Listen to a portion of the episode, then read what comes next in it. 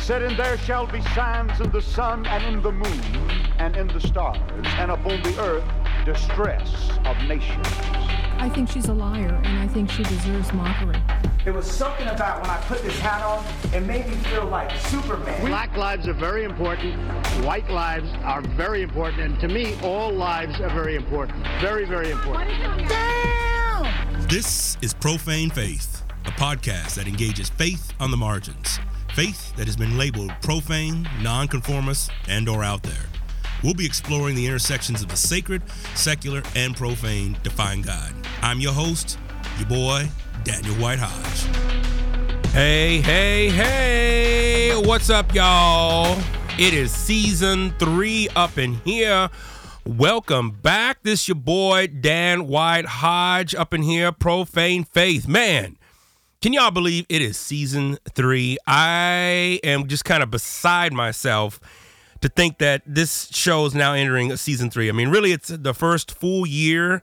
I've broken the year up into you know three parts, but um, it's just a trip, man. I just want to thank all the faithful supporters that have emailed me, text messaged me, sent me direct messages. Um, man, it's been it's been something else, man. This uh, this podcast really just started, you know, as out of need and just something that I felt I wanted to do in turn, you know, as, as as an academic, as somebody who is, you know, a public scholar, and um, really wanted to provide a space just to have conversations around faith and race and gender and sexuality and sexual orientation. And I had no idea that we would be, you know, approaching, you know, over a thousand subscribers that I know of, plus just, you know, downloads and, you know, people from all over the world who are are listening. And so I am just amazed, y'all. I'm just I'm I'm just blown away. And so I just want to thank everybody for listening and just the the encouragement. Uh, Mario, I see you, man.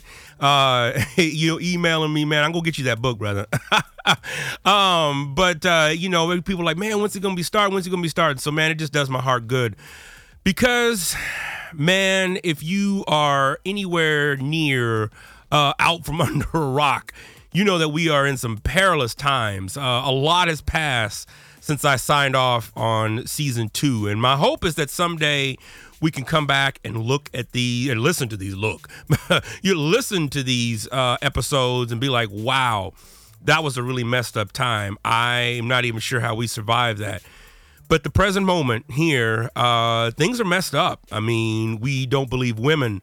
Uh, we have a president that continues to um, he is creating a space that is very interesting. That's that's what's unique about I think Trump is that he is you know for him is being a racist and being somebody who is you know who he is as a sexist and, and whatnot and all the you know just all the, the the legal cases that are against him the public he's gotten what the public gets not about facts. It's not about the, you know, the hardcore issues. It's about the popularity, celebrityism, the the narcissism, right? And so um, as somebody who reach, researches this stuff, uh, you know, it's very interesting just to see how people ingest Trump.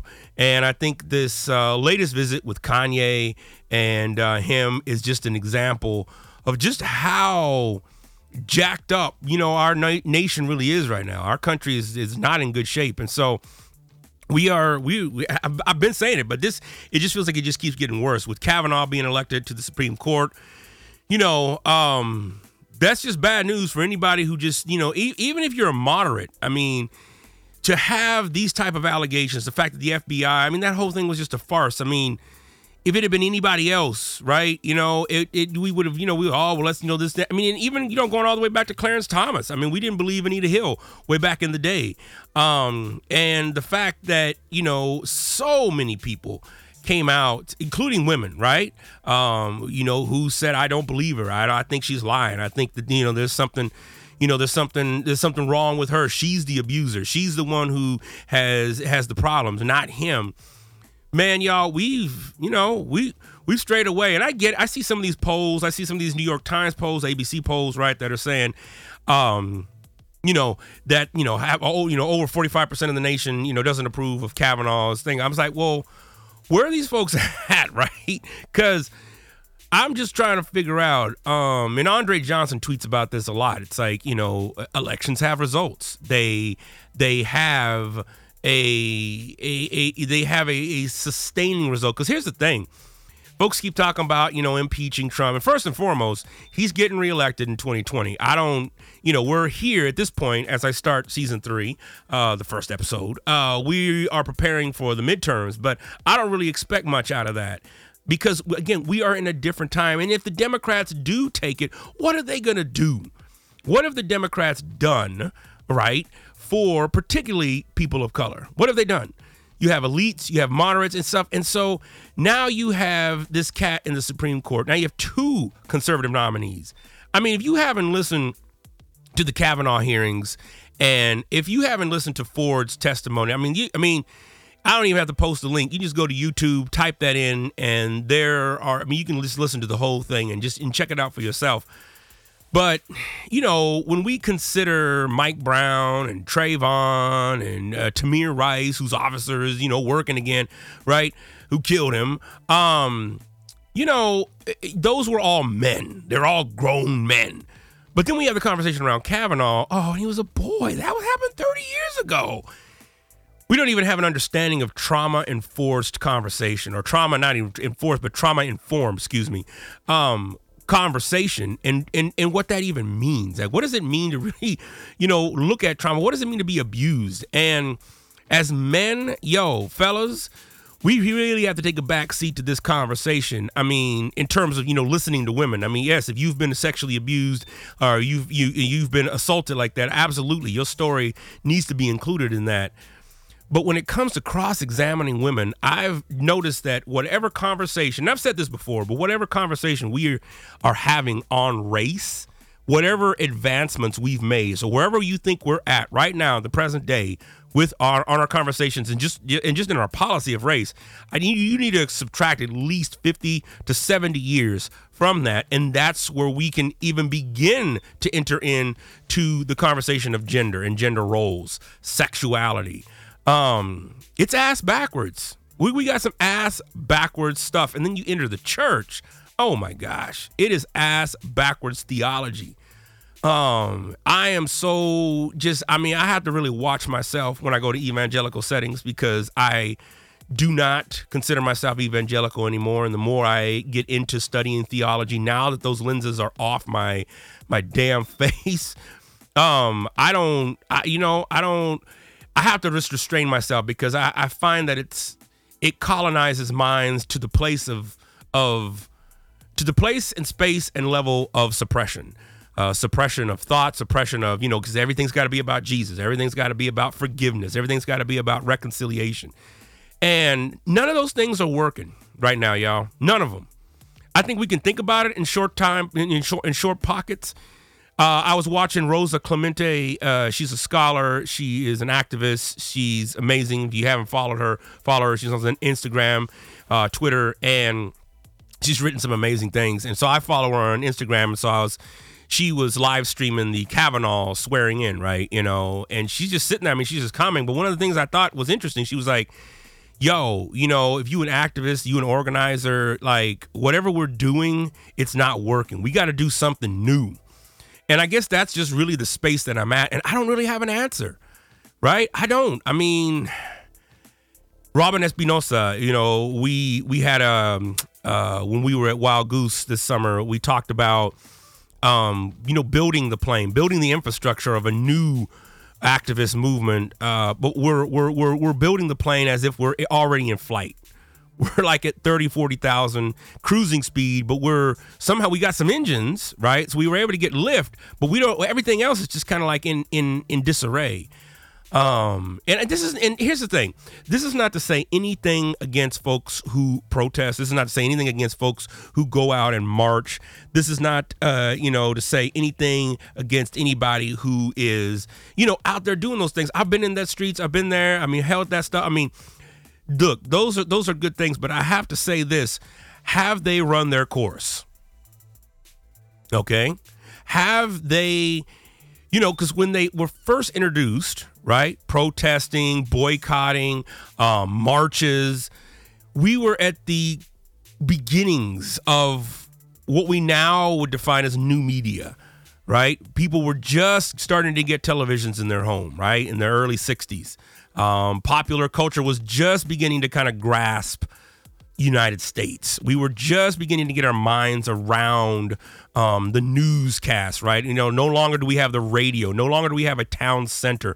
No longer does it take days to get a newspaper across the country. Now it's instantaneous. Now we have, you know, um, we can beam satellite images, or I can watch a pre-recorded uh, um, uh, show, or I can see now on television.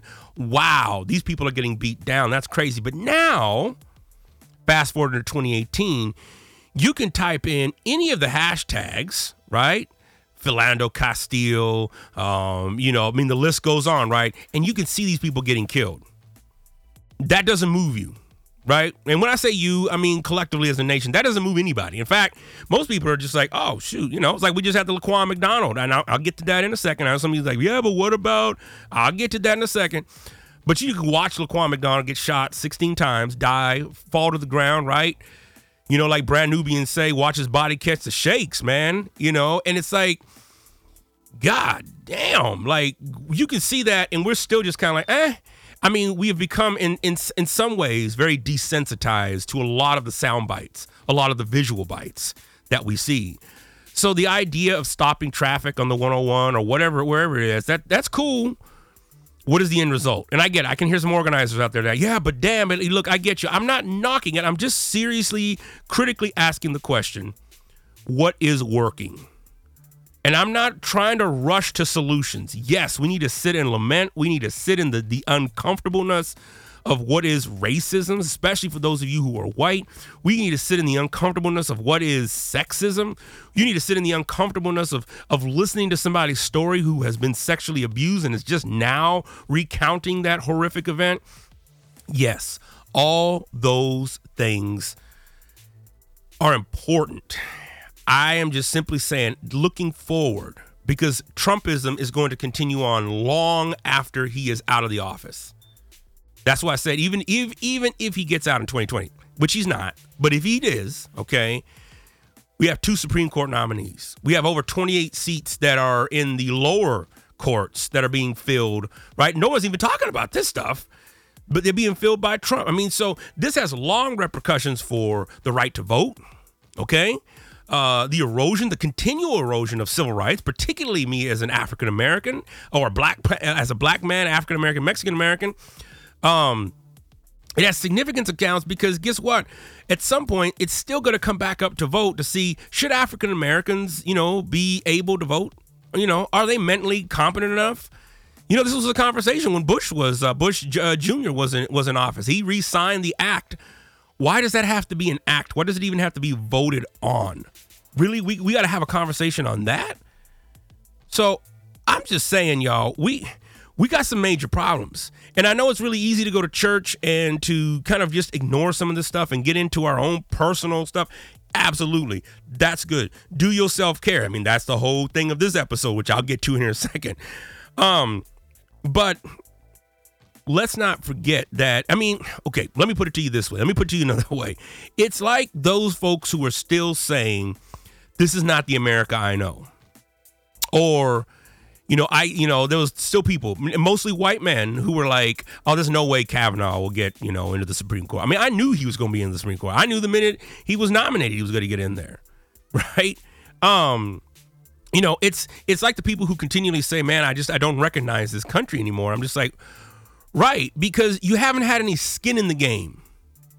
Okay, let me just be real. I don't, I don't want to be disrespectful or nothing, but you haven't had any skin in the game. If you're still in that position of man, I just don't know this guy. You ain't had no skin in the game.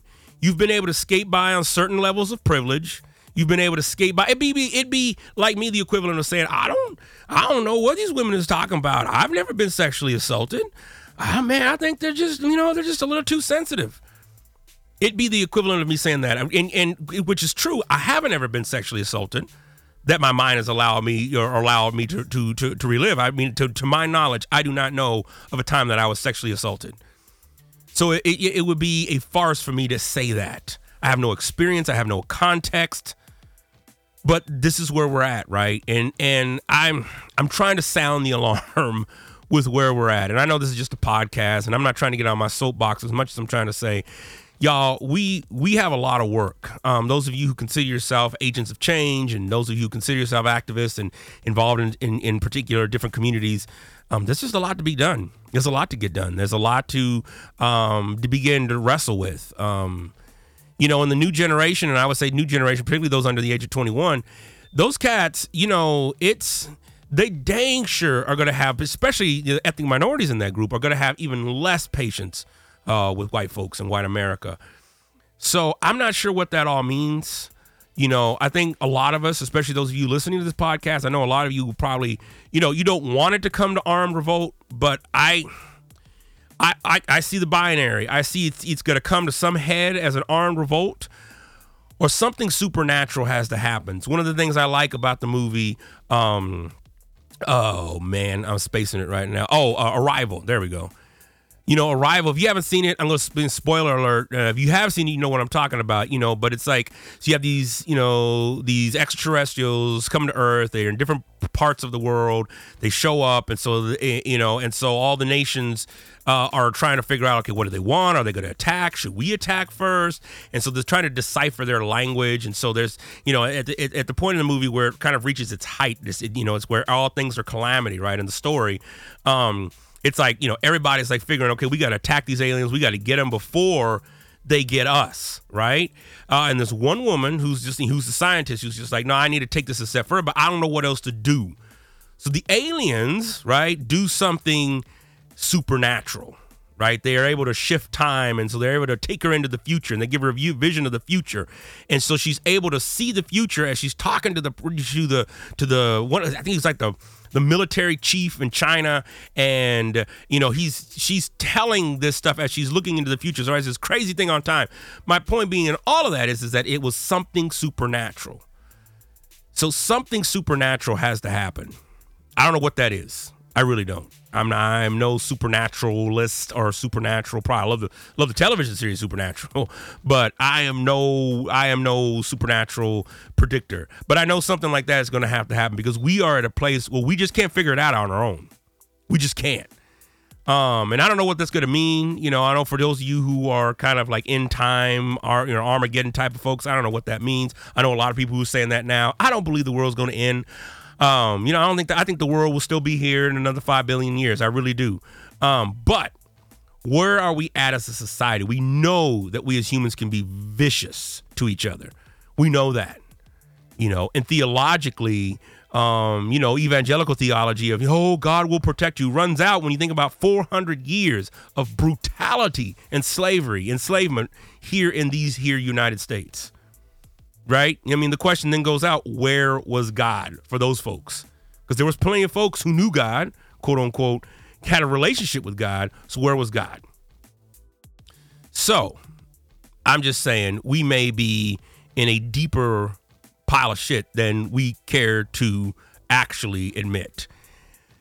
Um, so you know that brings me to again, what are you doing? I know for me, what I'm doing, I'm looking, I am looking small. I am looking inwardly. I'm, I'm an educator, so let me educate. Right, my job, I get paid to go and educate students, and so let me engage with that. I feel like now that I have tenure and I feel like I'm in the prime of what I do. I feel like I've been doing it a long time. I feel like I'm in a good pocket. So let me leverage that. Um, let me live into where I feel God has placed me at this given moment in time. And so that's what I'm trying to do. I'm trying to, you know, I'm trying to you know, raise a daughter, I'm trying to help her be critically minded, right? I'm hoping that she excels further than I have gone. I'm hoping to propel her further than than I've ever been. You know, she's already a leg up on me, right? Because she, you know, she doesn't have to go through any of the stuff, uh, or I would say easily ninety eight percent of the stuff that I that I experienced in a negative manner uh, in grade school uh, and in, in middle school. She had to experience that, so she's on a different plane, and so I'm thankful for that. Um, I'm hoping she continues on the legacy long after I'm dead, right? You know, I'm at that point in life now where I'm looking at my legacy. What the hell is it going to be, right? And I don't want to be like the man, you know, we got to go piss on everything, got to erect something, right? Some phallocentric something, right? No, I ain't talking about that. But what is the mark? So part of that is books. just came out with a new book. I'm sure some of you listening know about the new book, right? You know, Homeland Insecurity. We'll be talking more about that. Don't be tripping. um, so, you know, I, I think we've we've sold ourselves a Hollywood ending too many times. Right? We want the bad people to get to get what they get at the end, and we want the good persons to um to you know to triumph and and and you know, I want to believe that the arc of the universe bends towards justice, um, but I also know that the arc of the universe is also funded. okay, and there is money involved, and that is really the church that all of us pay homage to. Like I tell my students all the time, I'm not here at work volunteering. Now, I'm not here just for my health. Stop it, shit. You know, I'm here because I, I need to get paid. You know what I'm saying? I didn't just go and get my PhD for free. They, you know, they just weren't just handing out PhDs. So no, I need to pay. I still got loans I got to pay. I got a mortgage. You know what I'm saying? I got a kid. I got shoot. I want to get you know some stuff. So money. So it's interesting just to see how that plays, you know. And so, you know, I look at this. If you're following the uh, the case, or if you follow me on Twitter, you know, last week, last Friday, um, the Laquan McDonald trial uh, of Jason Van Dyke the verdict came in, and so it was, you know, guilty. And I loved that they read all the guilty counts for each of the 16 shots that he shot into Laquan. They read each of those. That was beautiful.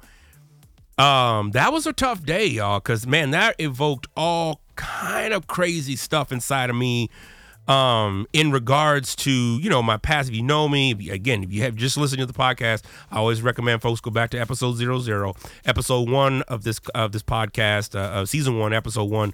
Um, is my story so you can you know you can check that out and everything but you know in short you know i was in the la uprisings in 92 so it was like man friday was a stressful day because i wasn't sure what that verdict was going to be and quite honestly i was actually expecting it to be a, a, a not guilty full acquittal, especially as how fast they came back with it. I was like, oh, hell no, man.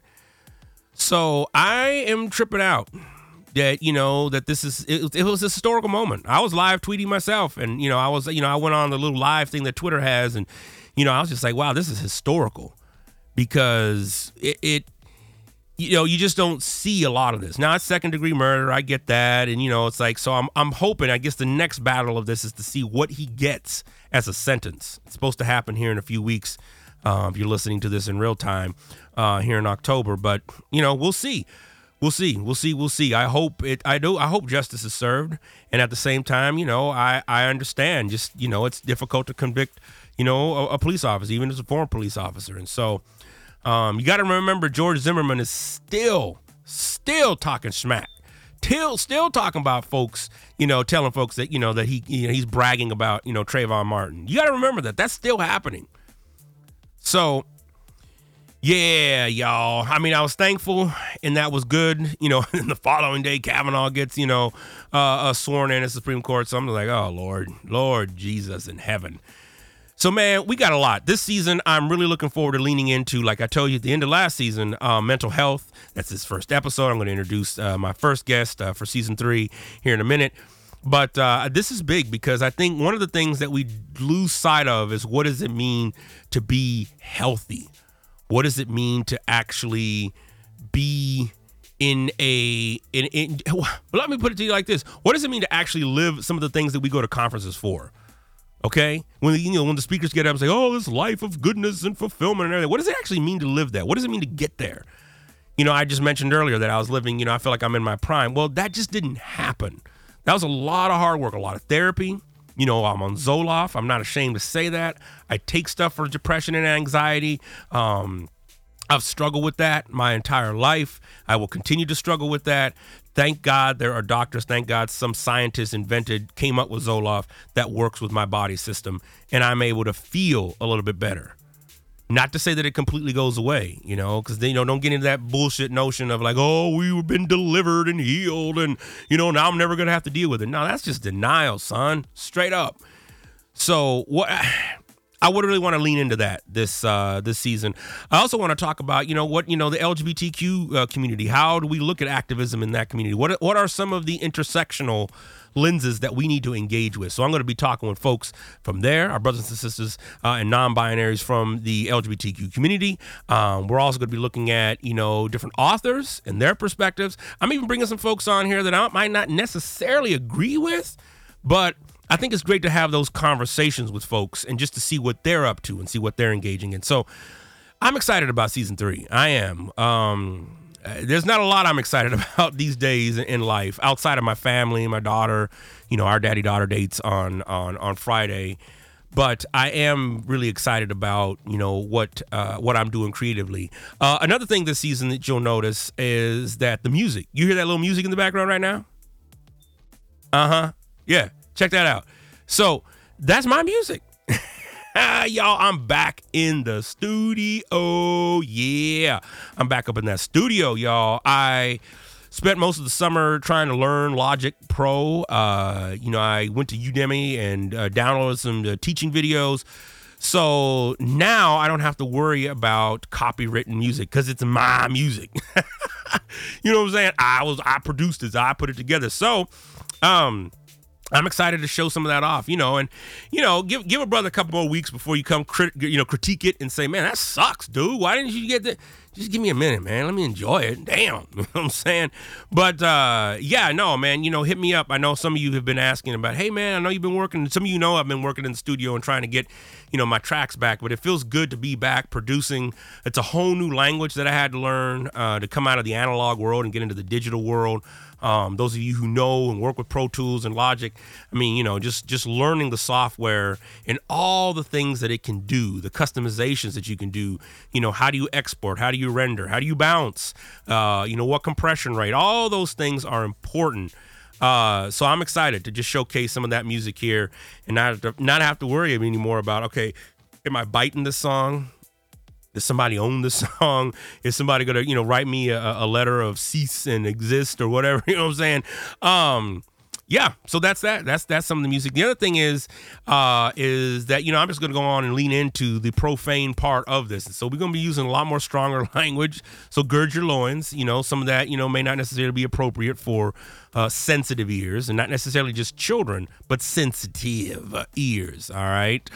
Um, and so I'm really trying to bring you guys continued conversations uh, from thought leaders, and not just the thought leaders that are getting paid $5,000 honorariums and speaking all over the country, folks that tend to not get a lot of that publicity, but have some amazing stuff uh, that they're doing in, in, some material. And so, again, season three, I know I took almost 30 minutes to do this, but there's a lot to cover, y'all. And I haven't even gotten to the black pastors and, and Kanye and going up in the, in the White House and stuff, man. Oh, dude, dudes and dudettes and, and, uh, and everything else in between.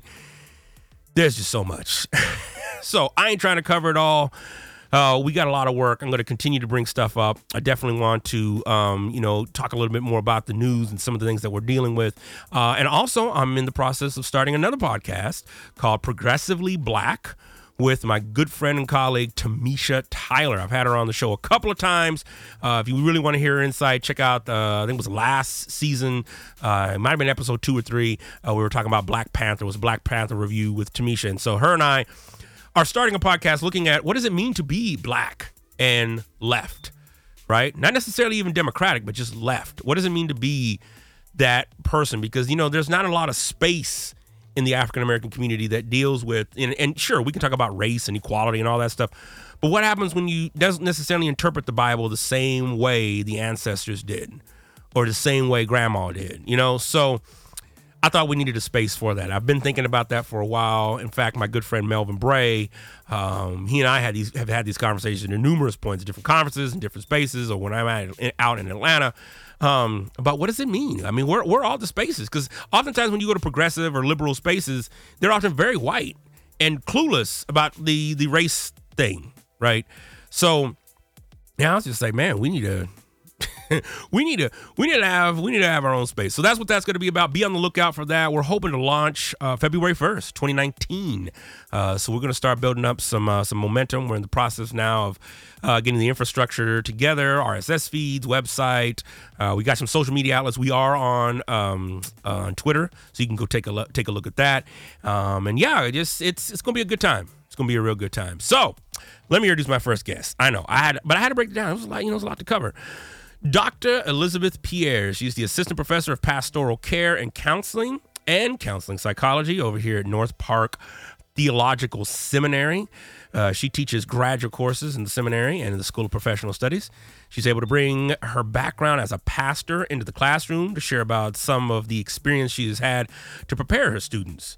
Dr. Pierre hopes that her students would integrate their learning into various aspects of their lives and to learn as much po- as, as possible about themselves. Dr. Pierre was able uh, to, uh, Dr. Pierre, excuse me, Dr. Pierre was able to, during her undergraduate years, say something like this quote, I love seeing people fully live out what God has created them to be, end quote. And she is just a marvelous friend. Um, she hangs out with my wife all the time. They have great conversations. And I say, you know what? I think this would be a great episode to start on as someone who gets the therapeutic field, as somebody who understands, uh, you know, all the intricacies of that, who is licensed. I wanted to have this conversation of what does it really mean to be healthy, mentally healthy, and engage with some of the issues. And so I thought this was a great conversation. I hope you will enjoy it. And uh, if this is your first time checking pod, uh, Profane Faith out, hey, thank you. Welcome. Subscribe, like whitehodgepodcast.com. We are going to have, you know, uh, I'm, I'm working on deeper, and more complex show notes as well. So stay, be on the lookout for that. Um, but you can go to whitehodgepodcast.com. That's where the show notes are at. And, um, you know, you can download some other material there as well. And you can go to whitehodge.com. I've got some material there as well. And so just really want to be able to provide, you know, some space for some of these conversations. And so without any further ado, folks, Dr. Pierre and I breaking down mental health, being a person of color, and being in the Trumpster era. Check it out. All right. Well, we are recording. There we go. All right. Well, welcome back, folks. I told y'all I was going to have some good uh, people here to talk about mental health, blackness, and all that good stuff, and faith. I have my good friend, Dr. Elizabeth Pierre. Am I saying your last name right? Yeah, Pierre's right. Okay. Yes, it's an honor to be here, Dr. Dan Hodge. Oh White my gosh. Well, the one question I ask everybody, because I really want to hop right into this, because this is your field and mm-hmm. everything. But how did you end up from birth to now? How how'd you get mm, here? Man. That's a huge story, but let me just think of some highlights. Well, I think it's important for you, well, you know, and folks to know that being children of child of immigrants is significant. Okay, so I'm yeah. Haitian American. Um, come from a country. My family comes from a country that has been traumatized for ages. Hmm. Um, so that was a huge part of my growth. I'm hearing that narrative from Baby Doc, and that's how my family got to the States, my parents and my siblings. I'm the only one born in the United States. Oh wow. Um, but also that my parents lived very well, you know, in Yes. Haiti. They were living it up back in Haiti. Wow. Um, but they had to leave given the, the, the regime. So they got to the States and, you know, as a, ch- as a child, you don't, uh, you don't recognize the sacrifices that your parents make sometimes. Yeah. And I realized that, you know, my parents left prestigious jobs, a nice cushy job to help us kids. Um, so they left Haiti, came to U.S., um, where I was born, and uh, I grew up hearing the narratives of my people, Haitian people, and um, what they've been through. And I think I've always been drawn to folks on the margin. Hmm. Okay. I think that was Okay. just always part. I think that's how God has made me.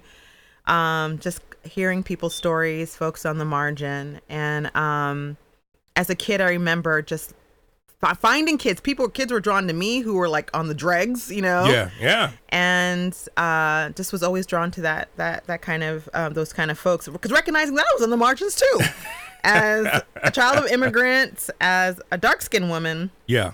kid and as a young girl who was smart in a very diverse neighborhood. So I grew up in a vi- diverse neighborhood. And Okay. People who didn't quite get me because here is this kid in the, the community who's diverse, but like using certain words or talking a certain way. I'm from Jersey. I hope you don't hear the Jersey accent. but people kind of questioning my blackness by the, how I sounded. Wow. So that always kept me sort of like on the margin. Like, yeah, are yeah, you? yeah, yeah. Um, actually, there's a story that kind of, you know, I just, while it's on my mind. So I was doing some therapeutic work on the South Side Mm-hmm.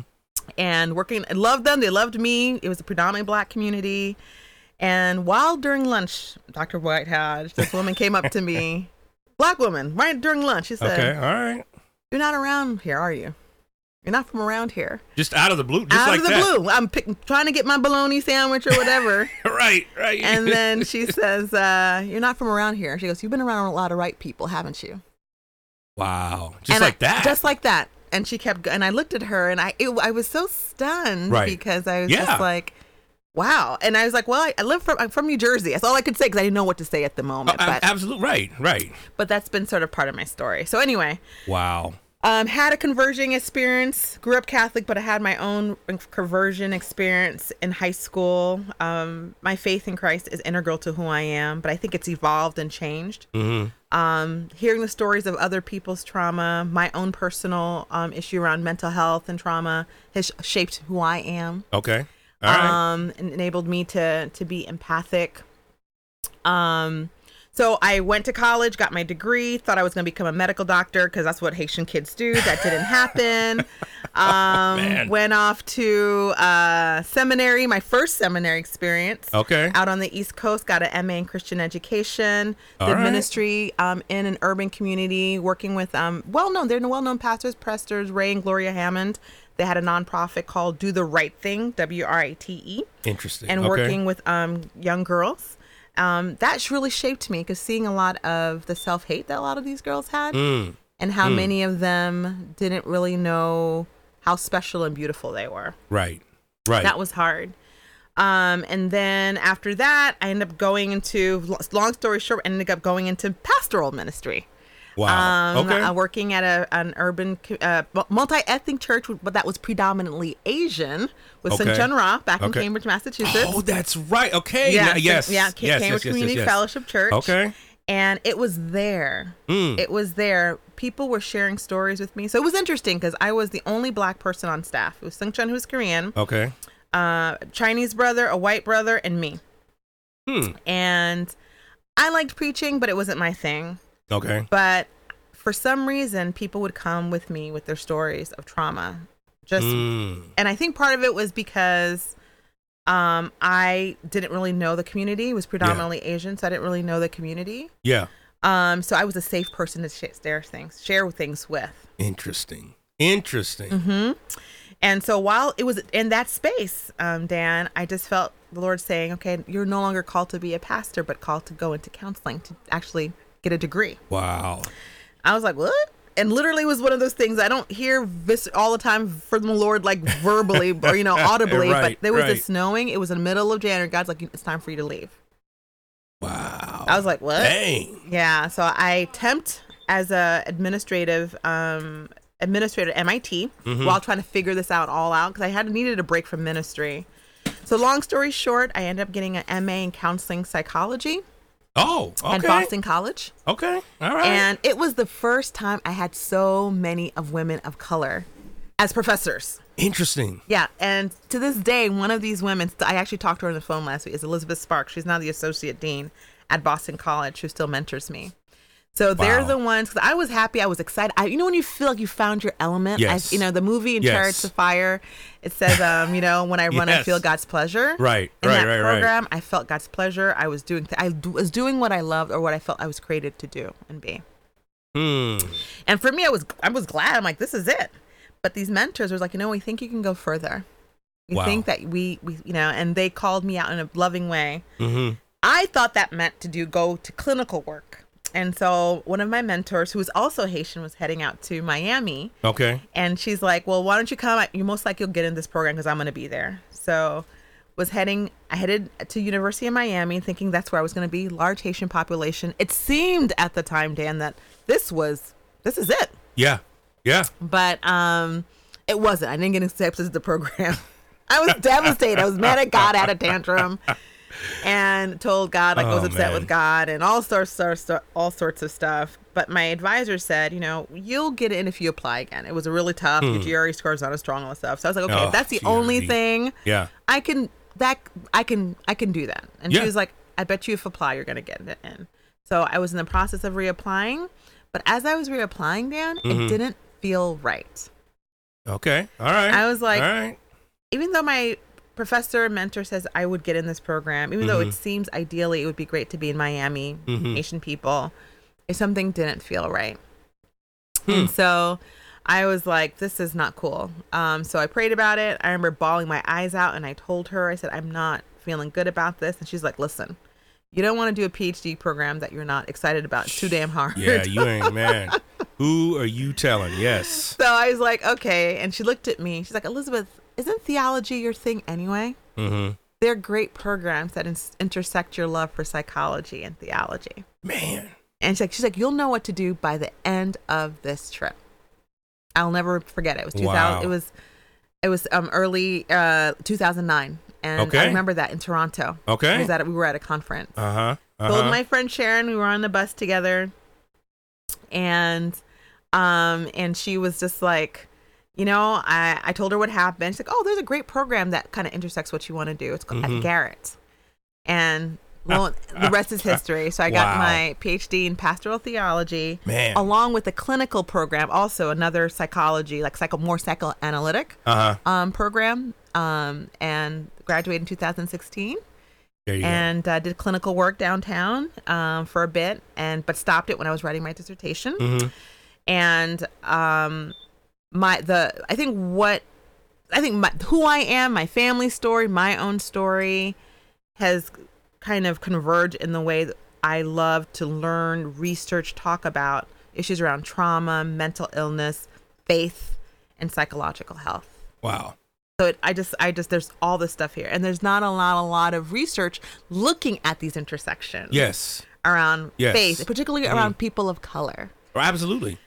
So my dissertation was looking at women who are Christian Black women who are survivors of sexual violence, Okay. and then asking, and I was looking particularly at atonement theory. Does that foster Ah. or hinder Ah. their recovery? Interesting. And I found out that actually the the, the theology of atonement, Dan, this is what I get like all nerded, nerded no, that's nerd out, please. This is this is what it's all about. Shoot. um, is that for many white feminists, they would say that the cross, not all, but many would say the cross is obsolete. That, you know, Jesus was abused on the cross, some, some theories and whatever. Okay. But I will learn, not for black women, don't take their cross away. Mm. See. Don't See. to not take their cross away because that was what has kept them Mm-hmm. grounded. And actually, their faith in Jesus. This is where the psychology comes around, which I get excited about. Kept them grounded, psycho- psycho- psychologically sound Okay. See. because they could they because jesus got them and these women Yes. suffered horrible things but if they could look to jesus Mhm. and see jesus as one who as their co-sufferer yes. they can make it they're not alone in their school when Oh everyone else abandoned them Right. jesus didn't and that kept them sane and grounded That is a trip. That Mm-hmm. wow.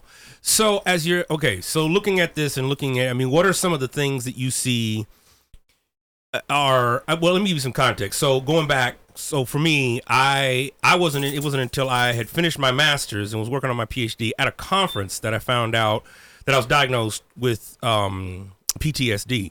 Prior to that, I didn't know because religiously it was just like I remember. Yeah. I remember I went through this program. This guy uh, showed up to our church and he was like the psychologist, black psychologist, and I, honestly, he was a hustler. But in, nevertheless, I won't mention any names. And he came up to our church and he wanted to give us, you know, get us all like you know license and all this stuff like that.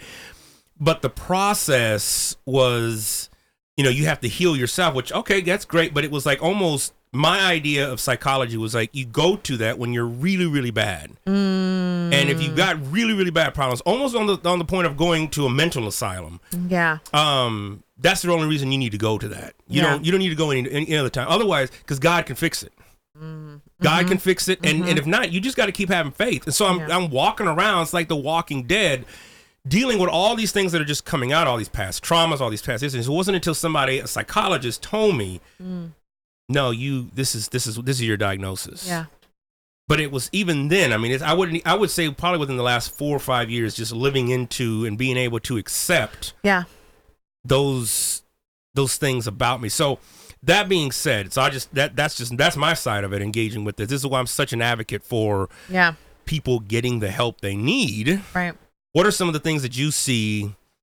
engaging and looking at you know traumas or whether they be you know sexual or verbal or physical Yeah. what are some things that you're seeing that are that are affecting us as black folk Oh, this is this is a great question, an important question. Um, I think the biggest thing that I'm seeing, and whether it's my own work, going to conferences, talking to black and brown bodies, and how it will pass to generations if you don't deal with it. yes yes And and it, it just it because it, can't help it. So if Right. you're not well, and you're trying to take care of your children or anyone else, or being, then you pass on that. So if you're suffering from PTSD, depression, anxiety, bipolar, whatever other mental illness, what's going on, yes then it's hard. If you're not working through that, you can live through it and actually thrive, yes but you need to get help. man You need to go see a therapist. man come on You need to get some medication. Wow. You may even be part of a group. You need to all of those things where I think there's so much shame and stigma. yes A lot of it associated, Dan, with the what it means to be a black man or what it means to be a black woman. yes That we are strong. That we're. And you know, one woman said, I was reading this uh, article that depression is a white woman's issue and not a black person's issue. oh whoa Yet yes it's literally yes. killing us absolutely physically if you're not working through this stuff. Yes. But again, it passes on, and that's that's the pain. Because if you have a family and grow, if there people are not working their stuff out, then it grows into a community, mm-hmm. and then it goes through generations. that's it And but it's again, I want to let people clearly know that these things can be worked through. You can live a a, a full life. With depression, with anxiety, with PTSD, but Yes. you can't do it alone. And that's just it exactly Yeah, you can't do it alone. i mean and i'm living proof of that i mean i suffer with depression i mean i'm on medication Mm-hmm. i have zoloft my you know my psychiatrist has me i think it's 150 mimi or whatever the the, the terminology Yeah. is for that but Yeah. my point is is exactly that and it, and it, even to get to the medication you can ask emily this Right. even to get to the point of taking Yeah. medication Yeah. it took me a while like i had already been doing therapy for almost a decade Right. And Emily was still like, right, but you still there's still that next level, and I'm just still resistant to. Yeah. Oh man, I gotta, Yeah. you know, medication and all that stuff. But now that I'm on it, I'm like, oh my gosh, and it Right. just takes life from being like, oh man, And- to like, oh, right. oh okay, and thank God for it. I think Right. thank God. I mean, this is a good yes, thing. yes, that it's not making us less of a person of faith. It's not making us less Right. Christian, less Right. of a man, less of a woman, less of a black man, less of a black woman, or whatever. But it's a gift that God see it as a gift because Right. I've seen the difference in people's lives. yes, I tell my students and people I go to therapy faithfully every week. Hmm. That's important, like anything. I mean, I don't have to wait for a crisis in order to make sure I'm taking care. And we're not good at taking care of ourselves. Mm-hmm. no, we're not, no, absolutely not. And not, for some people, I mean, for a lot, it's not a luxury to take care of yourself. It's just basic. right, right, You know? right, We take care of our cars, Dan. We get an oil change. Absolutely. We make sure our dry clean. We get our hair and nails done. you know, I was about to say, I mean, you know that You know? we go, yeah, That money is almost the same. You can get slided in there. You know, you can take care, making sure you're well and your mental state. Shh, man, So you don't pass it on to your children or to other men or people dating and marrying people they shouldn't be marrying well, that's just it. because they're not working is- through their stuff. Man, I mean, because those past traumas, I mean, I think that's that's what the, the, so my psychologist before the one I had now in California was telling me, you know, talking to me about about that very thing, right? This what is it, the epigenetics or something Yeah, like yeah, that? yeah, yeah. Uh huh. And I was blown away by Mm-hmm. that because I was like, wow. And not having known my dad, I don't know what I got from him. Mm, I know what I got from my mom. I know that I, I, I got depression. I know Mm. that there are at times suicidal tendencies when things can get really bad. And so I, you know, having that, having to deal with that, having to engage with that, you know, and again, you talked about being a black man. I mean, those are not things that you just go, especially growing up on the street where you just like, hey man, you know, I'm struggling with depression, and man, Yeah. people gonna be like, man, you need to man up, bro. You ain't got time for all that. Mm-hmm. And then that just adds a whole nother layer of like, what shame? I don't, I don't want to say anything. Right, right, right. How do you, how do you deal with that? I mean, how do you, you know, engage with that? I mean, and as a psychologist, like, what is, what is the role of, of, of, a therapist? Also, what is the role of somebody who's just sees somebody, but and and you know they're dealing with something like what? How do we even engage with that? Other great questions. I think okay, because one of the things I addressed in my dissertation was the role, how important the role of the church is, Okay. particularly the black church. Mm-hmm. The black church is not just a Christian institution, but it's a political situa- situa- institution. Yeah. it's places where people meet and greet and galvanize and organize. Absolutely. Pastors need to get with it, particularly Hmm. black pastors, all pastors, particularly black pastors, to recognize, given the statistics around mental illness, you ha- maybe the pastor themselves is struggling with something, but haven't hasn't named it yet. You have to be able to name the, these issues and say and normalize them. Yeah. You don't have to wait for like a mental health day, month, or year. you can just base the Psalms are full of stories of people going through Wow. and who are depressed Yes. and anxious yes. and going from highs to lows. Right. Elijah, David, Ruth, Naomi. Well, Naomi's like, she's like, don't even call me Naomi, call me Mara. The God has left me. Does that sound like depression to you or some level of it? You- Yes. You know what I mean? Yes. Yes. So there, there are so many stories in the Bible that can be lifted up to so you can start engaging these issues in ways Yes. that's not stigmatizing. Right. We can we're people of faith, but we're also very human. We're incredibly vulnerable, but we're also incredibly resilient. So just be able to name and talk these things through, that's one way. So just good old fashioned psychoeducation, Yes. you know, and name it and talking, it, you know, saying and telling families, I'm going to my, just say, you know, I'm going out there and not making them be like, you know, I'm just going to go see my therapist today. Right. What? Because Right. you know, it, it- you don't have to hide it. There's nothing wrong. There's nothing to hide. Well, and I know for me, my family was, and I'm, I'm not sure. I know I've talked with other people who this was kind of the same thing where they felt like, okay, if you go to a therapist, now you telling our family business. Oh yeah, it's airing the dirty secret, especially if it's a white person. Right. Yeah. Why are you Right. telling people? Well, Right. Yeah, it's hard. It's true. right. Yeah. So I don't know. I mean, so if there's somebody out there listening, because I'm sure there is, who's Yeah. Been dealing with this, just kind of. I mean, what would you, what would you like, you know, talk with that? Because like, here's my concern. The big concern I have, particularly with with Black folk, African American folk, is suicide Yes. Yeah. Yeah. and the issues surrounding that. Right. That.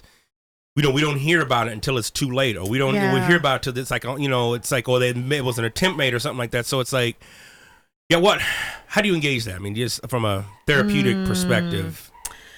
Thank you. Um, I think the first for those of you who are out there, given the statistics, I know there's probably hundreds, if not thousands, Hmm. struggling, um, who have had either actually suicidal ideation this day. First and foremost, you have to know that you're not alone. Hmm.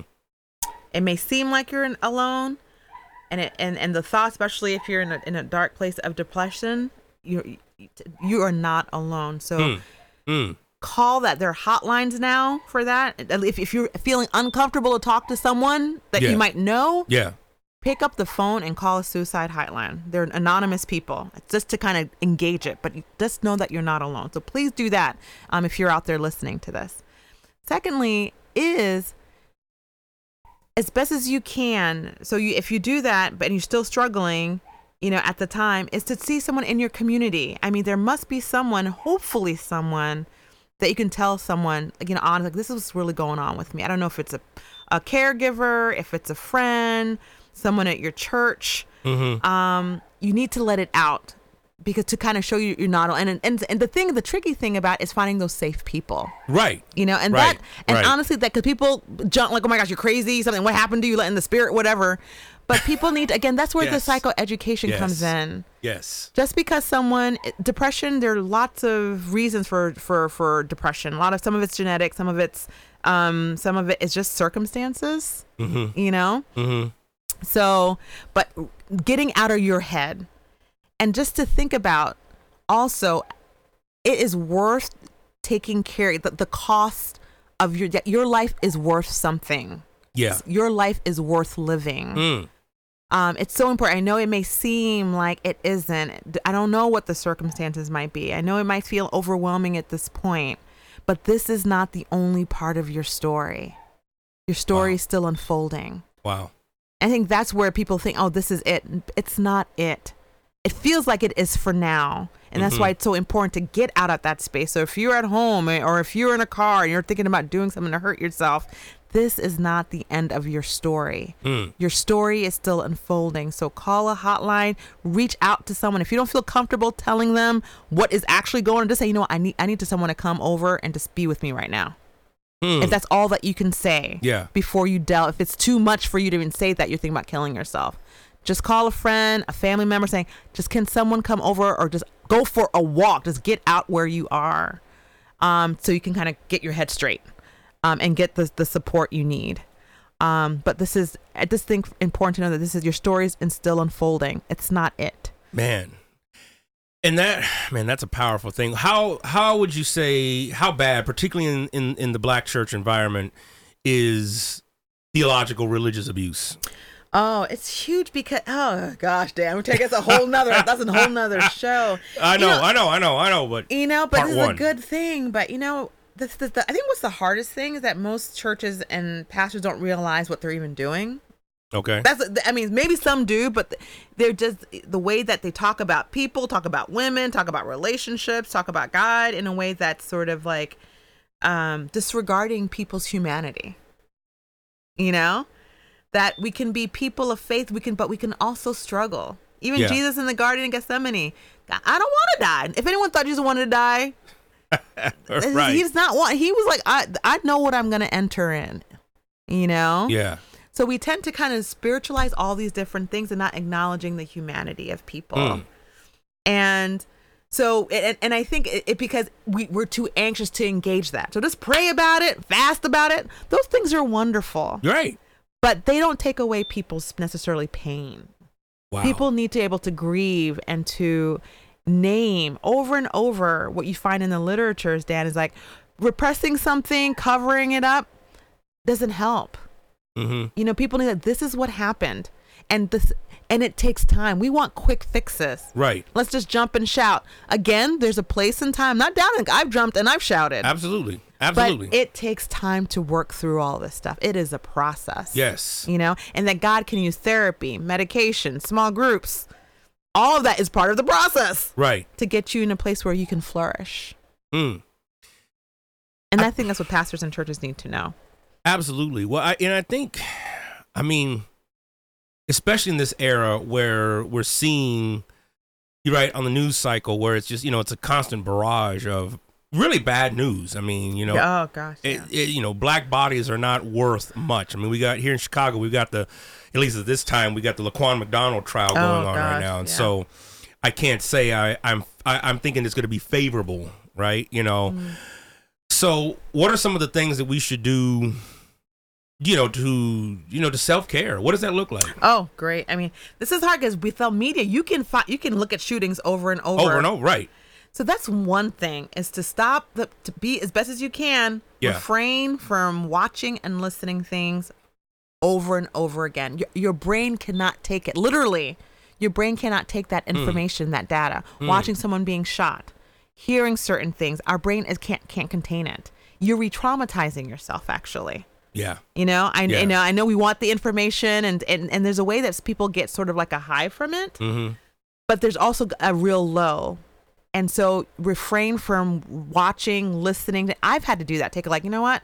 I'm not doing this this week because it's just too much. right. It is just too much. So that takes some discipline um, from watching, reading certain things. I just I just cannot do it. I think the second thing is to surround yourself again with people like my who can. I mean, I'm all about small groups and support groups. Right, I mean, right. NAMI, they're small. You can. There's a, a National Alliance for Institute for for Health. Have groups you can have them in your church and to have people can talk about these things. Safe Yeah. places that can talk about those Yeah, things. yeah. And other churches are trying to do that, recognizing the issue of that, especially where there's a communities where there's so much violence. Right. Because what do you do with all that pain? You're constantly being re-traumatized. Yes. But again, the research shows you cannot navigate this stuff alone. You have the support system has to be in place. Yes. And actually, the church is can be that place when it's healthy. but when it's Yeah. not, it actually can be. It can impede people's um, support. Yes. Um, and these are basic things we hear all the time, but exercising in our community, you know, Mhm. eating well, all of those are grounding things. Sleeping, Yeah. Yeah. all of these things keep us grounded because if you don't have the basics, it's hard, then it makes it harder to deal with all the other troubling things that are happening, yeah. you know? Yeah, yeah, no, absolutely. Well, and I know, you know, the sleep thing. I mean, and speaking of that, I mean, I see a lot, particularly in our community, because there are a lot of folks who are service oriented or pastors Yes, or yeah. worker. So, what are some of the things that you do, you know, to to un, to unplug, right? Because I see a lot of people overworking themselves, Yeah. and we don't get that sleep, right? and or we may get a couple hours, and then we're right back up, and then and so it's that notion of well, I got to keep going, or I got to keep knowing who else is going to do it and stuff. I, at least for me, I found that that was still a need that I needed to process with inside of myself of Mm-hmm. of feeling like I needed some kind of self worth, and so the work brought me self worth, and so the drive was okay. I'm gonna, I just got to keep going. I just got to keep, Right. And so that was something I had to work out, Right. talk through, and you Mm-hmm. know, and go all through all that, and EMDR, the whole nine. So. So, but what are some of the things that you do, you know, just to, you know, to unplug? I mean, and and and, and some practicality, some pragmatic ways. Mm. Okay. Th- th- that those are important. So here's what I do. I don't respond to emails on the weekend. Yeah, okay. All right. That's a big thing for me. okay. If it's not urgent and I tell my students, I'm Yeah. not if it's not I'm not responding. Okay. All and right. it annoys people sometimes, but I'm fine. That's helpful for me. I do not have to respond to an email until Monday morning. I'm done on Friday, Friday 5 p.m. 6 p.m. or whatever. Yes. And then the weekend is for me. It's That's a weekend good. for me. That's it's, it's for me and for my family and my friends. Mhm, Um, so that's one thing I do. I walk a lot. I love walking. Okay. All right. So, um, I just I I'm always by the lake somewhere doing something. I just, just taking it in, especially when the weather's nice. So Yeah. some form of exercise because they're finding that we are so disconnected to our bodies, yeah. Absolutely. Absolutely. and so we need to be better about how am I feeling? What's going on here? yes. I have my weekly therapy session. All right. Yes. You know, Yep. Yep. making sure things are going on because the work that I do, I need to make sure I'm in a grounded space so I Mm-hmm. don't get re-traumatized.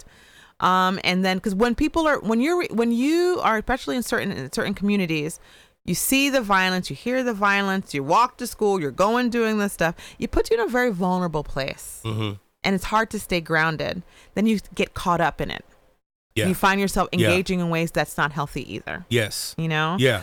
So not checking my email, walking. Um, I love getting myself nice smelling candles. All right. And I yes. think it's I think especially as people of color that we don't realize that we matter just as as anyone else does. Mm. Mm. It's really like you know that work that person you matter just the same. Yeah. So if you're going to give all your attention to that child, that parent, that spouse, you need to give that same love into yourself. wow. Because then you don't have anything to give. Because the thing is, whether we like it or not, things are going to get done if you're gone. People are just going to keep moving. Yeah. Yeah.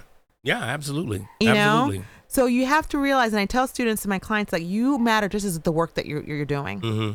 so whatever it is and taking time to see what do i really love some of us don't even know what we really like or love Right. we just keep and that's so important like no what do i really do i like plants do i like walking do i maybe i should take up painting some of these stuff does not require as much money as you think Right.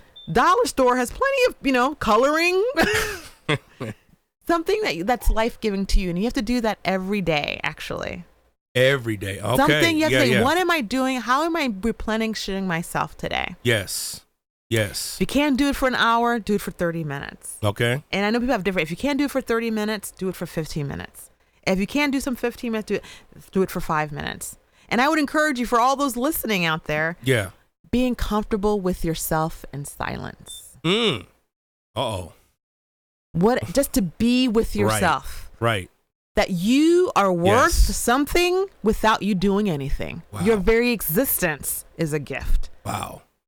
Yeah. and you don't have to do anything for anybody or even for God to say that you're a gift Mm. That's deep. and to hold that. Like, no, whether, even if I don't, I never teach again or never do what I love again, Mm-hmm. That I'm still precious in God's eyes. I'm still made in Mm. the image of God. And that's enough.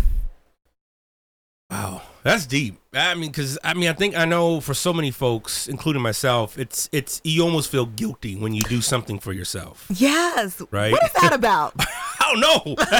You you tell me, doctor. What is that about? Because I I, I mean, and I still even today. I mean, I just I struggle with it. I'm getting better. yeah. Um, but it is. It's almost like, oh man, I shouldn't be doing this. I should be working. I should be productive. And, Yeah. You know, and yeah, there is that, right? Because Mm-hmm. I'm sure there's somebody thinking now, yeah, but I gotta go do this, and yeah, I gotta go do. How can you? So two things. One, I mean, unpack that a little bit. What do you think that's about? And then number two, Okay. Um, one of the things that my therapist really helped me to do, and has helped me to do, is being okay when I do mess up. Oh yeah, yeah. and yeah. and and not feeling that it's like you know if you're on a diet but then like one day you know i love me some popeye's chicken it was just like you just tear it up and just go to town not feeling Yeah. the guilt yeah. and carrying on with that i, I don't know I, I don't know if that makes sense but it, yeah, yeah. Because I think this is where I thank God for grace. I mean, because Yeah. the, the thing is, the more we stay in that place, then we get into this really sick spiral. Mm-hmm. It's like, okay, I ate the Popeyes chicken, or I did this, or I acted this way, but okay, repair it the best that you can, whatever that might look like, and then Yeah. keep it moving. yeah yeah And tomorrow's a new day. right But we're not. Ta- I think as children, we're not taught how to uh, work through mess ups. No oh, no absolutely not They're yeah inevitable because we're human. Uh, yeah right you know but Right. we're taught like you know that's why people hide things or don't Yes. whatever because Yes. it's like no the truth is you have to tell your kids you're gonna mess up and you sometimes you're gonna mess up really badly yes it's what you do Yeah. with that mess up acknowledging yeah it okay finding ways to repair it i'll tell you a quick story then i'm going to go back to your question about like what is that about i remember i'll never forget this i was taking care of all six of of my nephews and nieces at one point. They were Okay. little, All right. all age under four. I remember this. I was a, I think in college too, or maybe grad school. I said they were, oh, Betty's home. That's what they call me. We'll give them all. We'll give the kids all to her. betty's oh So the kids are running around. I've had it was a it was a long day, mm-hmm, and one of my nieces who would sit who was sick at the time was but was recovering. I couldn't find her because there were all these kids running around. all right yeah And then I find her in the bathroom, in the toilet, playing with the toy. Dan, I lost it. I lost Yeah, it. So yeah, I yeah. picked her up, plopped her on the floor, Uh-huh. took the toy in her hand, I broke its head, and I threw it across the room. and my nephew, the oldest one, came up to me and he said, Auntie Betty, you broke his head. and it was like, and I had Yeah. to get down on my knees or bend down and apologize to those kids. wow wow And okay say- all right Auntie Betty lost it. And I'm sorry.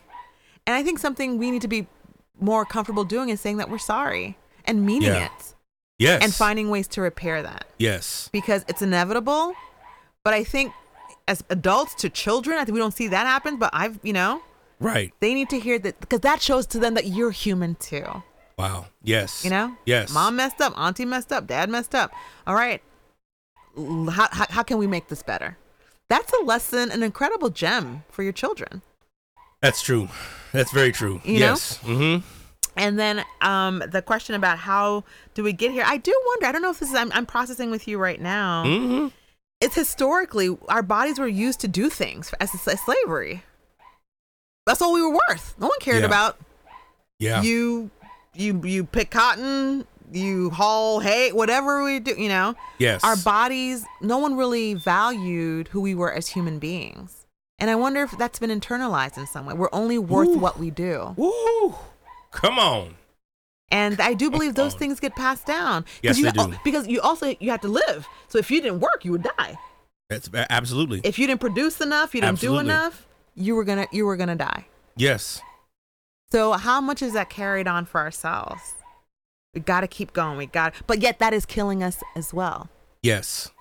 you know Yes. so i wonder if there's some connection there That's deep. That's deep because I do. I think about. I mean, I know that I've I had to work through that. It's like my worth is in my work, or my identity is in you know my title. Yeah. Um, which you know, as you know, I'm sure. yeah Showing up to some of these academic guilds, man. There's I'm I just and again I'm not a therapist, but I'm like, whoa, there's some undealt with Oh, stuff yeah, sometimes the worst. going on over here. yeah, yeah, yeah, So yeah. I don't know, and, and I, I've really gotten to a point, and even making comments in, in certain sections and you know paper presentations, I ask myself like, why am I saying this? Yeah. And if it comes back like, well, I want that person over there to think I'm this.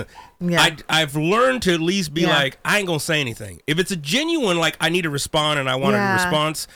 But that took a long time because my Mm-hmm. worth was in how smart can I act? How how you know my title here? I'm Doctor So and So. How dare you? Yeah. No, I, I totally hear, especially when you're one of the few. Exactly. And it's like, oh, you, you're representing every black person on the planet. Right. And it, we're not, but we are. Yes. Yes.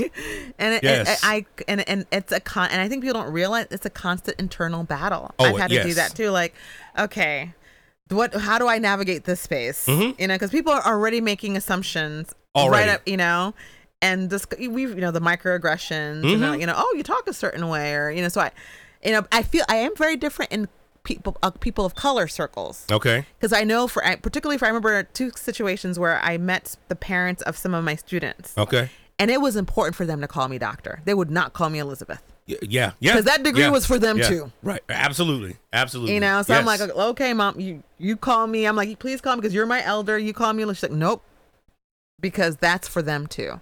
that's deep. Yeah. You know what I mean? Yeah. Um, but yeah, that's the kind of internal battle. But that's also what's keeping us so um bound and not to be able to be free. And again, it's they're finding all the stress does affect you physically, Yes. and you hold it in a way we can't hold it Yes. like that.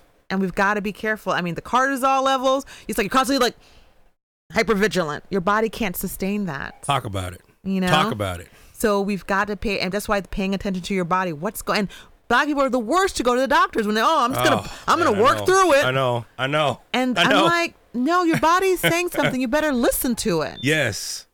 You know, Oh man. it's yes. all connected. It is. You know, When I figured out how much stress it affects me physically, mm-hmm. I, I mean, it took me a while to really believe that. Yep. Because again, I was taught by somebody who wasn't healthy, and he had been taught by somebody who wasn't healthy. So it would just Mm-hmm. Yeah. got passed down, passed Gener- down, yep, passed mhm, down. mhm. And so, again, if you weren't working, you weren't productive. If you were having fun or doing something that energizes you, then Mm. Yeah. it, there's something wrong with you. You're not being productive. How can you? How can you do Yeah. something like that? Yeah. And so, oh man, I think about that. I mean, like, I and I know when I'm stressed, and you know, and having gone now, I've been doing chiropractic for a long time, and now you know, getting into like deep tissue massages, and you know, my therapist telling me like, bruh, you know, you got this right up in here. So it's like knowing where those pressure points are and where I carry my stress has helped, but it took so long Mm-hmm. to get to that place. Because I just didn't. Oh, it's just stress. It doesn't really affect me. Like, oh, it, It doesn't does. you know, it's like, why is my stomach hurting? Why is my back hurting? Mm-hmm. Why is my, you know, my when I get super stressed, my lower back just goes out. I can Yeah. I can barely even you know sit. Mm-hmm. Mm-hmm. Mm-hmm. And I just think that was just oh that's just oh man. Or I'd get sick. Or the minute I I would go intensely and then go on vacation, and then the minute I go on vacation, it's like now I'm sick. Right. Right. Right. Right. And yeah, It's all connected, and we like to separate it. yeah, You know, it doesn't. But it. I mean, we're whole. Your whole being, men, physical, mentally, Yes. bodily. It all connect. If I have a headache, it's hard to concentrate. It You is know? absolutely because it's like I can't think, you know. Yes. If I'm hungry, I don't want to talk to you. you, know, you know, it's like it's just like it's all you know. what I mean, I just can't. I just Yeah. I can't function. Right. Oh man. Um well, talk to me a little bit here about just some of the research and some of the things that you're you're currently working on and some of the things that you are seeing currently and, and whatnot. Mm-hmm. What are some what are some things that you're I mean we've talked about that, but I mean I, specifically I know your dissertation is Yeah, fascinating. Mm. that's good. So I just got back from Colombia a couple of months ago. Gosh, yeah, July. Wow. All right. Because I might, I really do feel more and more, Dan. It's just kind of my that aha moment happened while I was in the Colombia. Actually, you know, Mm. I've done some traveling Yes. abroad. Uh and it hit me that I think I really want to do research ar- among black slash ethnic minority ch- conservative churches wow. because I think Woo. that's where the theology gets a little warped, and here's why. Okay. Okay. So I went to this conference. I was asked to come to talk about because my research is around trauma, faith, race, and culture. It's all Okay. kind of you know intersected. And they're like, hey, you know, given what's going on in Colombia or has gone in Colombia with civil unrest, our pastors have been traumatized and they're dealing with people who have been traumatized. So can you mm-hmm. come out and talk? So that's what I did. I did a three day workshop, two for a, a, a, co-ed uh, group and one for a group for just women. Okay. And in one of the, the group for just women, so people from all over South America. Okay. One for the two weekend was around um, Medellin and uh, and some people I think came from outside of uh, Medellin. Um, but this one woman came up to me crying after I told her the symptoms of PTSD. Mm. Beautiful young woman, and she looked at me and she said, "I have the symptoms of what you're saying. Does this mean that I have not forgiven?" Wow. and I, and it was very profound and i looked at her and i said oh my gosh i'm like your experience was traumatic So it's inevitable that you wouldn't have these symptoms. Right. But underlying her question, and that was the sad part for me. That's what hurt that she didn't believe. So first of all, for for me to know, I'm and now I'm more into the issue of forgiveness. Is neither here or there. Yeah. I think ultimately, theologically and psychologically, it is helpful, Mm-hmm. but it's not my go-to point Okay. Because I think many churches and people want to say just forgive the person as a way to say you've dealt with it. Right. Not so fast. Woo! Come on. Yes.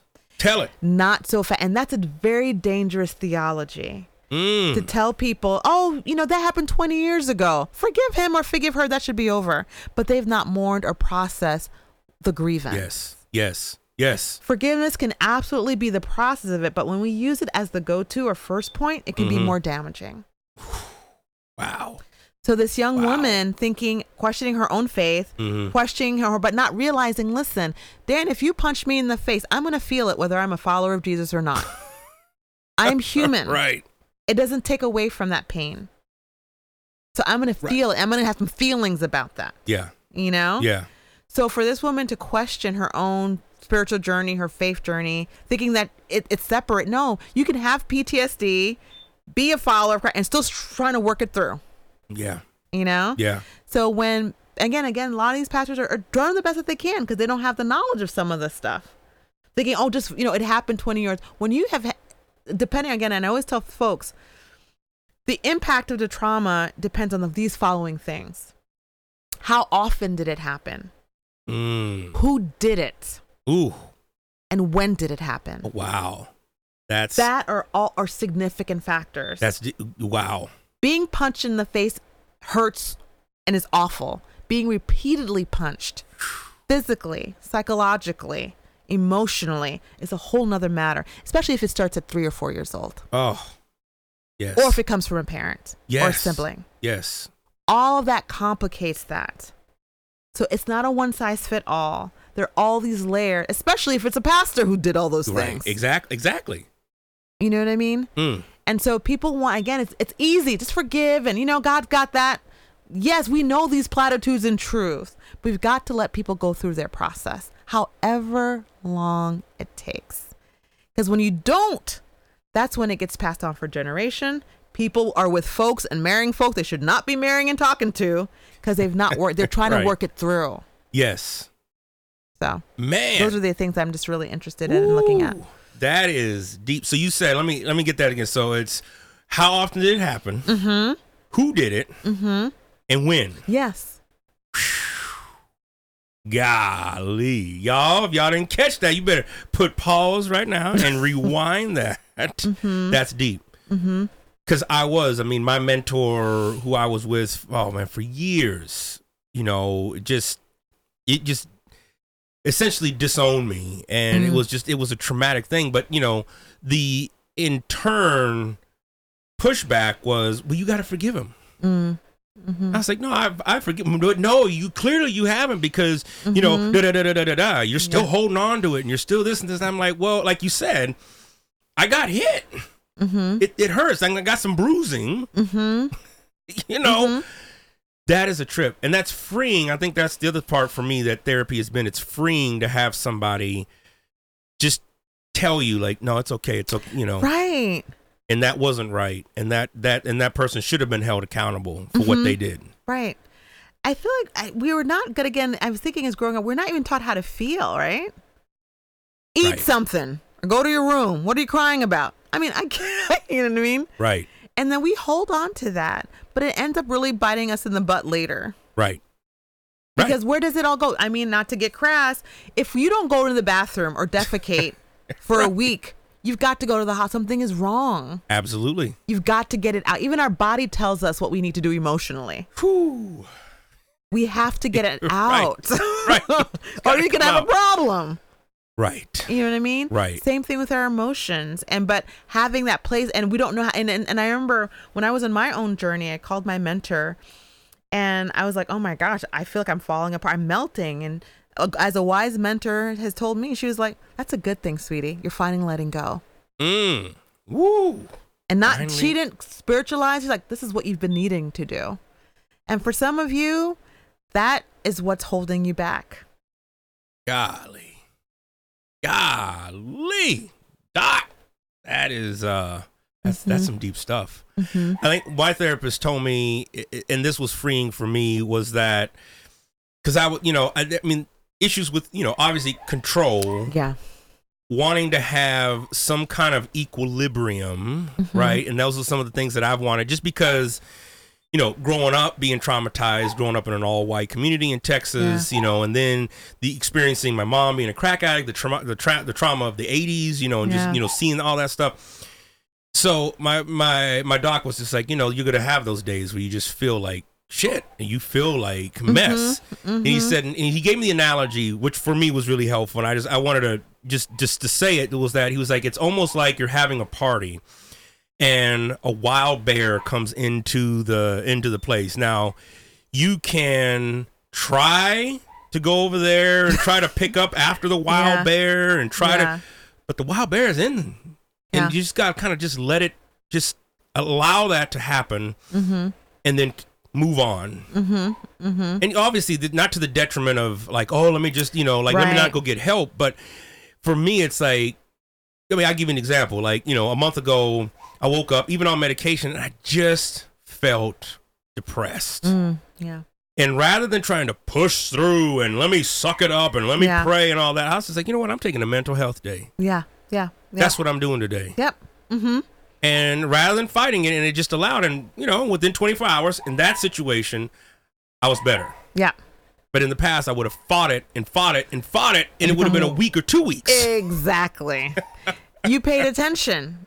Yes And that is that's a that's a huge sign of flourishing and healing. It seemed like you paid attention to what your body needed.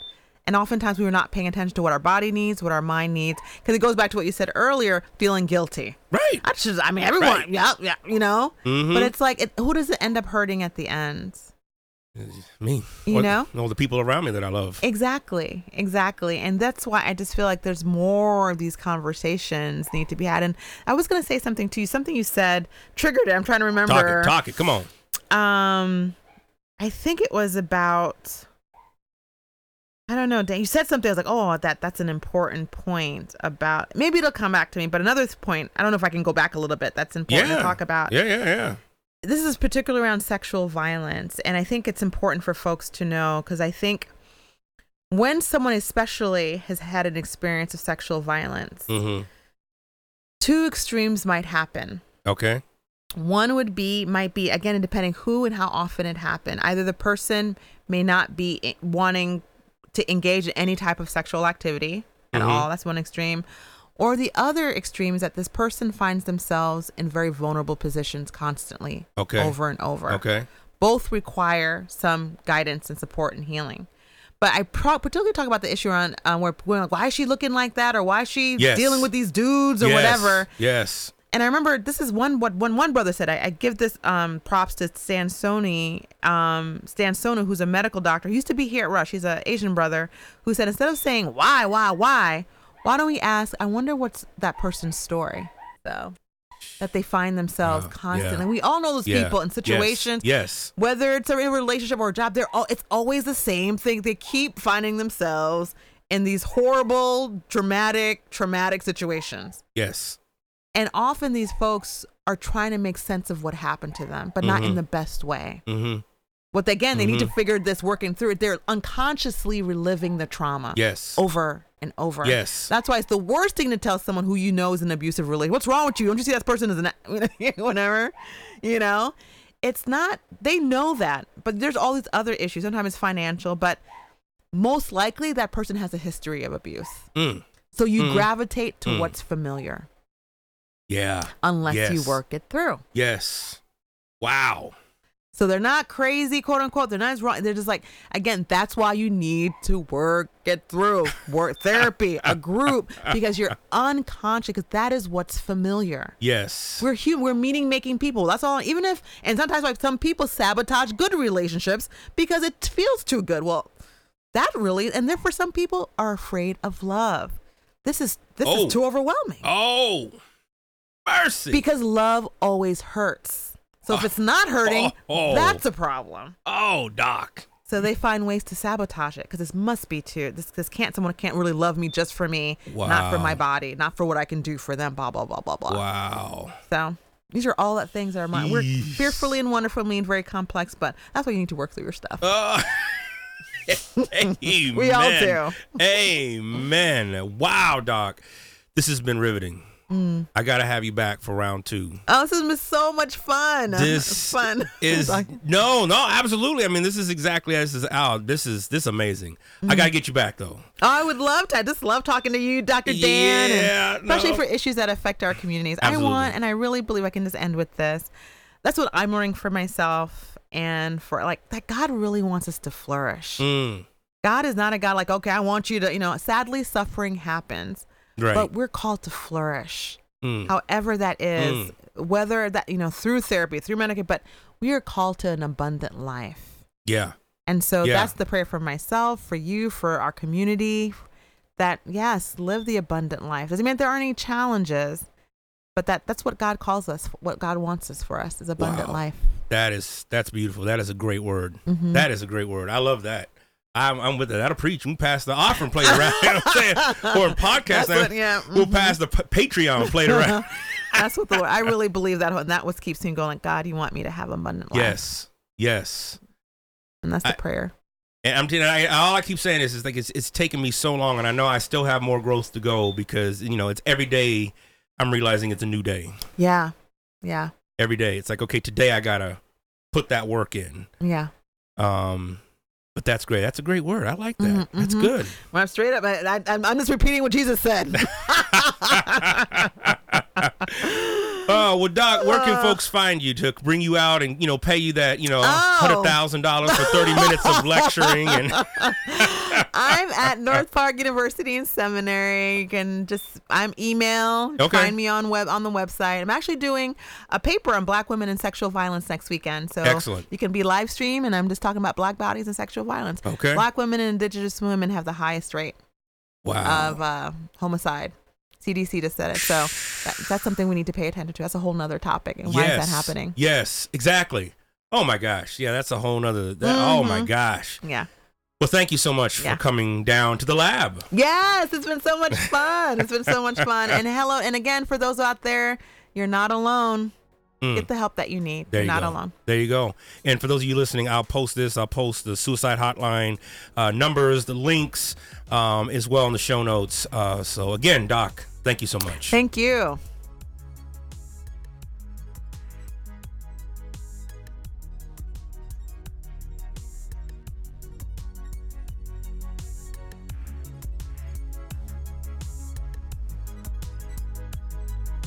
the casting out isn't this like magical potion, right? Where if it were a cartoon, you'd have a wand and it goes shoo, right, and you see the little yellow. You all know how the cartoons go, right? You see the yellow thing and it comes popping out and goes into the. I mean, can't you see the animated version of the scene and goes into the pigs, right? I mean, wouldn't it be wonderful if it happened that way? But that really isn't how it works.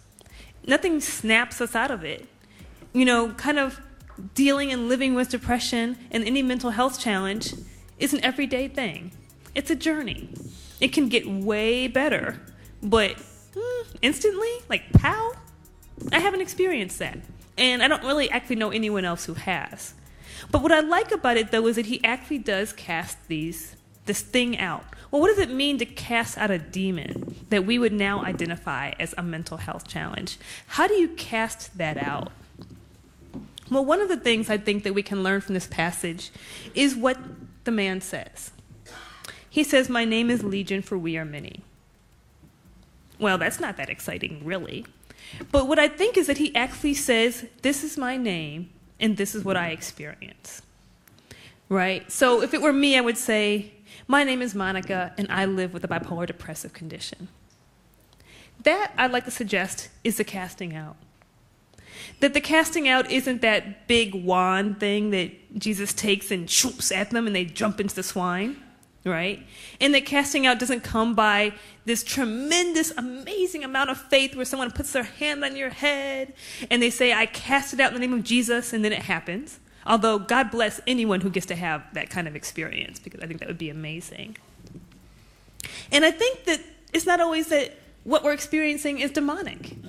It's not necessarily this bad thing. Sometimes what we experience, well, this is a natural response to what happens when you have a heart and when you live and when you go through life and when you've experienced different things.